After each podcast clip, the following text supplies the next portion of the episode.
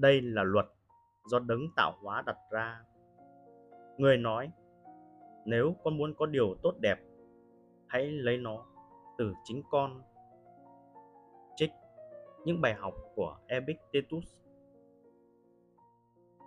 Các kích thích từ bên ngoài, như các bữa tiệc, các chất hướng thần, có thể mang đến niềm vui trong chốc lát.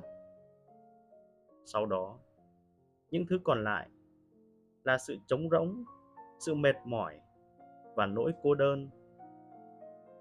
Ta sẽ lún sâu vào vũng bùn, không thể tự đào thoát. Niềm vui thực sự đến từ bên trong. Khi ta tạo ra những giá trị và cho đi sự thực tế. Những giá trị và niềm vui mà ta tạo ra sẽ mãi còn đó và được lan truyền